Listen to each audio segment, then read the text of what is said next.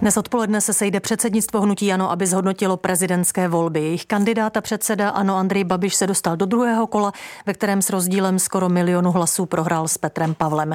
Předsednictvo by mělo zhodnotit i kritizovanou předvolební kampaň a také to, že moravskosleský hejtman a místo předseda Ano Ivo Vondrák a ostravský primátor Tomáš Macura veřejně podpořili Babišova protikandidáta. Andrej Babiš by měl také vedení Ano sdělit, jak vidí své další působení ve sněmovně. Já teď ve vysílání vítám vítám hejtmana Ústeckého kraje za ANO Jana Šilera. Dobrý den. Dobrý den vám i posluchačům. Pane hejtmane, byly to už třetí volby, kde hnutí ANO neuspělo tak, jak si eh, představovalo. Měly by podle vás nastat nějaké změny ve vedení hnutí? Tak oni to nebyli třetí volby, kde neuspělo. My jsme uspěli v volbách, akorát jsme potom neuspěli v sestavování koalic. To se musí trošku jako narovnat, protože se to stále říká špatně. Nicméně ano, prezidentské volby eh, jsme neuspěli, nebo pan předseda neuspěl. Eh, myslím si, že on si to vyhodnotí sám stejně s předsednictvem, které se sejde dneska a myslím si, že určitě nějaké kroky se udělají. Jak byste si ty kroky představoval vy v zájmu hnutí ANO? Tak ve své podstatě úplně stejně jako všichni, aby jsme se soustředili na naší základnu a hlavně na ten potenciál, který eh, pan Babiš teď vlastně vyzdvihl a to je těch 2,5 milionu hlasů, tak aby jsme eh, o ně nepřišli, aby skutečně eh, to nebylo jenom o tom získat hlasy a pak s tím nepracovat, takže rozhodně pracovat uvnitř ANA a samozřejmě na všech těch postech, které máme, tak se snažíme pracovat tak nejvíc to jde, ale právě potřebujeme zvročit tu, ten zisk těch, toho tak, tak obrovského množství hlasů. Hm. A kdo je ta vaše základna? Hnutí ano v počátku cílilo, řekněme, na středopravicového voliče, teď má spíš levicově zaměřené voliče, důchodce. Vy jste eh, třeba sami v Ústeckém kraji sestavili koalici s ODS a spojenci pro kraj, kde je i TOP 09, tak kdo je ta vaše základna? Nebo by měla být do budoucna? Takhle, naše základna, aspoň dle mého mínění, by měla být eh, taková, eh, že to jsou skutečně lidé, kteří potřebují pomoc. A jak jste si všimli, tak eh, víceméně levice, pravice už není. Je spousta věcí, které jsou levicovo-pravicové a obráceně. Takže my i stejným způsobem fungujeme tady na kraji, takže se dělá spousta věcí, jak pro podnikatele, tak ale samozřejmě s ohledem i na zaměstnance a na, na ty slabší, což my tady v kraji známe nejlíp, protože těch slabších tady máme mnohem víc, ale dá se to skloubit to, že bychom se měli vracet k nějakému středopravému směru a tak, to prostě si myslím, že ta doba už ani neumožňuje, protože když se podívat třeba na sněmovnu, tak eh, ve sněmovně víceméně levice už žádná není. A skutečně jako ti lidé zastání potřebují a myslím si, že prostě postupně se levice a pravice slijí v jedno a bude to prostě takový střed. Eh, u vás tedy? Já si myslím, že i celorepublikově. Hmm. A neukázali právě třeba ty prezidentské volby to, že pokud se snažíte obsloužit všechny, tak vždycky někdo přibyde, ale někdo zase ubyde?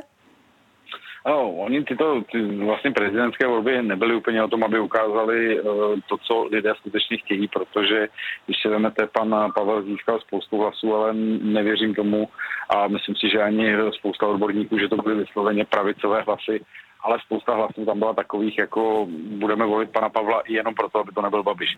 Takže tohle to určitě není vypovídající vzorek, ale myslím si, že uh, uvidíme prostě až po následující volby a první nás čekají ty eurovolby a krajské a tam si myslím, že se ukáže skutečně potřeba těch lidí. Jak vy hodnotíte tu prezidentskou předvolební kampaň, kterou platilo hnutí ANO? Ona byla eh, kritizovaná za to, že vyvolává negativní emoce, za to, že strašila lidi válkou. Jak, jak vy ji vidíte? Byla povedená? já, to, já si myslím, že tak kdyby byla povedená, tak máme prezidenta, ale víceméně povedená, a, že bychom strašili, to úplně tak nebylo.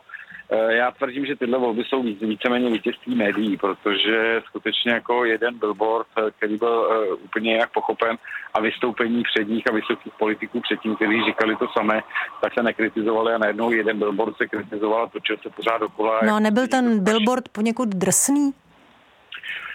Eh, možná to bylo zvolené drsně, ale ona ta kampaň celkově byla drsná. Já si myslím, že to byla kampaň, kterou jsme tady ještě nezažili a myslím si, že skutečně jako eh, lidé eh, se rozdělili možná víc, než by měli, ale to je vina obou táborů, nejen jedno.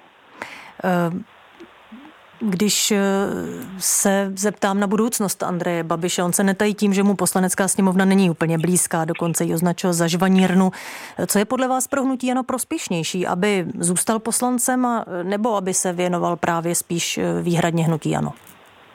Tak pro hnutí ano, samozřejmě eh, v situaci, v které jsme taky výhodnější, aby zůstal i poslancem i předsedou, protože poslanecké sněmovně teď jako ano, i když je nejsilnější nebo největší klub, tak má strašně těžkou pozici eh, v přednostním právu vůbec vystupovat a mluvit. Eh, to znamená, že koalice nás víceméně nepouští ani ke slovu, takže každý hlas tam je znát, ale chápu, protože pan Babiš je svojí náturou úplně jiná povaha, a chápu, že on udělá spoustu práce mimo sněmovnu a to upřímně by si měl sáhnout do srdce každý z těch poslanců koaličních, jestli udělá tolik práce, jako třeba on na jednom výjezdu. Hm. Takže rozhodně on má jiný styl práce, ale měl by se věnovat obojimu a myslím si, že i uvnitř toho Ana eh, protože eh, od začátku je u toho, Ana byl u začátku, byl u prvních myšlenek, byl u toho, když vznikalo vlastně hnutí, ano, a teď je otázka, jestli prostě se soustředit na to, tak jak jsem říkal, aby jsme nepřišli o ty hlasy, které jsme získali. Hm. Jak vnímáte odlišné názory v samotném hnutí? Ano, když připomenu eh, právě třeba eh, pana hejtmana Moravskoslezského kraje Ivo Vondráka, který nakonec podpořil eh, protikandidáta Andreje hm. Babiše. Je to pro vás problém? Eh, takhle, eh, jsou to spojené dvě věci. Odlišné názory nám nevadí, protože na to jsme hnutí zvyklí. My máme každý svůj názor a eh, diskutujeme toho tak dlouho, až najdeme kompromis. Takže odlišné názory rozhodně mi nevadí a naopak jsme na to zvyklí. Ale už co už mi vadí, tak je ten postoj, kdy vlastně místo předseda hnutí týden před volbama nepodpoří kandidáta, které dá hnutí. To mi přijde, že prostě není, není vůbec týmový a to mi vadí. Hmm. A mm, když mluvíte o tom, že otevřeně diskutujete a zaznívají hnutí různé názory, tak eh, podle vás se diskutovalo v hnutí dostatečně o případném kandidátovi na prezidenta, protože třeba právě pan Vondrák říká, že se o tom tak jako spekulovalo na WhatsAppu, pak eh, nebyla žádná diskuze na předsednictvu a eh, pak pan Babiš vystoupil den předtím, než hnutí mělo schválit svého kandidáta. S tím, že to bude on. Tak, tak. Tak takhle, my jsme eh, půl roku už předtím, eh, pan Mondrák trošku jako, ano, dává trošku zkratky, ale... No tak bylo to trošku zvláštní, že jsme se den předtím, než předsednictvo schválilo kandidáta, dozvěděli, kdo to bude. Tak zvláštní to nebylo, protože my už půl roku jsme komunikovali, kdo to bude a z hnutí nepřišel jeden jediný hlas, že by to měl být někdo jiný než pan Babiš a víceméně jsme dávali prostor jemu tak, aby on se rozhodl, jestli skutečně do toho půjde nebo ne. Takže na 99% jsme věděli, že to bude pan, pan Babiš a čekalo se jenom, jestli on skutečně se poradí s rodinou a jestli do toho půjde, hmm. protože skutečně ten tlak je velký.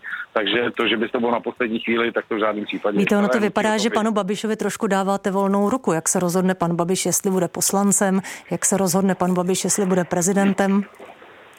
Víte, ono to je úplně všude, protože já, když jsem dostal nabídku třeba na hejtmana, tak se taky čekalo na moje rozhodnutí, jestli já to přijmu nebo nepřijmu. Jo, všichni o tom věděli a čekalo se na moje rozhodnutí a takhle to u nás probíhá. A na prostě, prostě řekl jsem, ano, dobře, já to beru, jdu do toho a takhle to je i prostě v dalších postech. Takže Ří... pro nás to není nic, nic zvláštního. Říká Jan Schiller, hejtman eh, zahnutí Ano Ústeckého kraje. Děkuji za váš čas. Naslyšenou. Taky. Děkuji, hezký den. Naschledanou.